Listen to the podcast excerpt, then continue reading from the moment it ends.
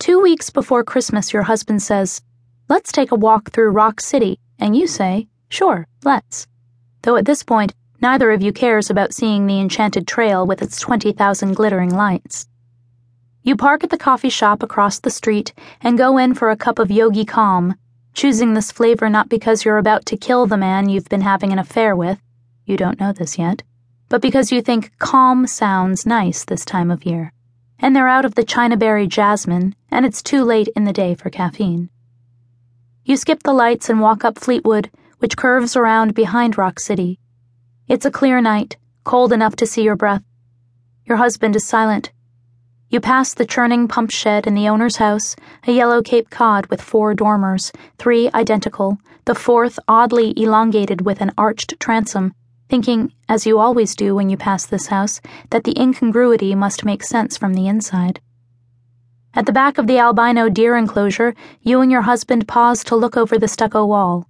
None of the deer are out.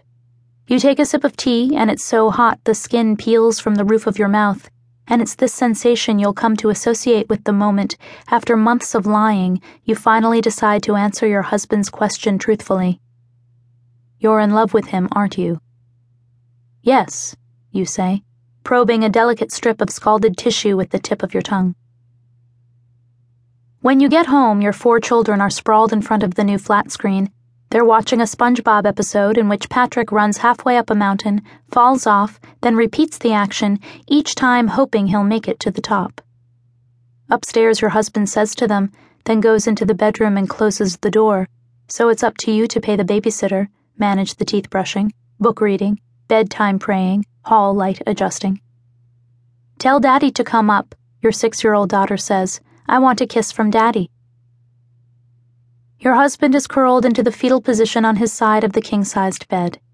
Beside him, lying face up, is the man with whom you've been having the distance affair. You're not surprised to see the other man in this particular spot. In your mind, he's been interjecting himself along this length of bed for the past ten months. Your husband's shoulders are quivering, and you know you should say or do something to comfort him, but you're shocked to discover that your only concern is for the man in the center of the mattress. You lie down on your side of the bed, gently touch the man's forehead to wake him up, and tell him that the time has come to say goodbye. The skin is cooler than it should be. You sit up. Feel the man's cheeks, chest, arms. He's cold everywhere. You straddle the body thinking ABC remembering only fleetingly how often you'd imagined yourself in exactly this position. But he must have taken his last breath while you were out walking because A.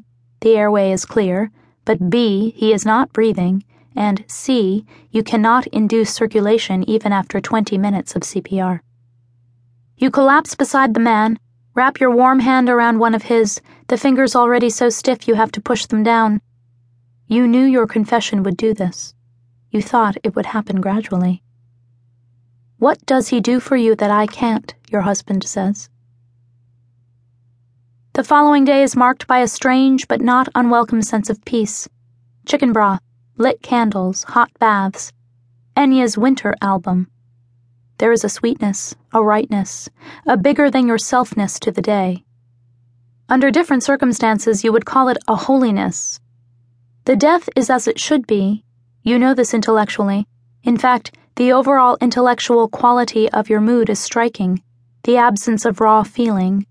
Though you've read about grief and know that shock is the earliest stage, so you wonder if you truly feel nothing, or if you feel so much it is beyond the capacity of a human body to process it, the nervous system, therefore, immediately, mercifully, converting every rising emotion into a sensation of nothingness.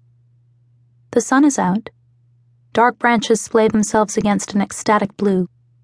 You decide to take a long drive, alone, on the one lane highway that leads out the back of Lookout Mountain. Fresh snow bends limbs on the Georgia pines, narrowing the road, making it intimate. You tell God you're grateful He has taken the burden of sin from you. You know it's the right thing to say.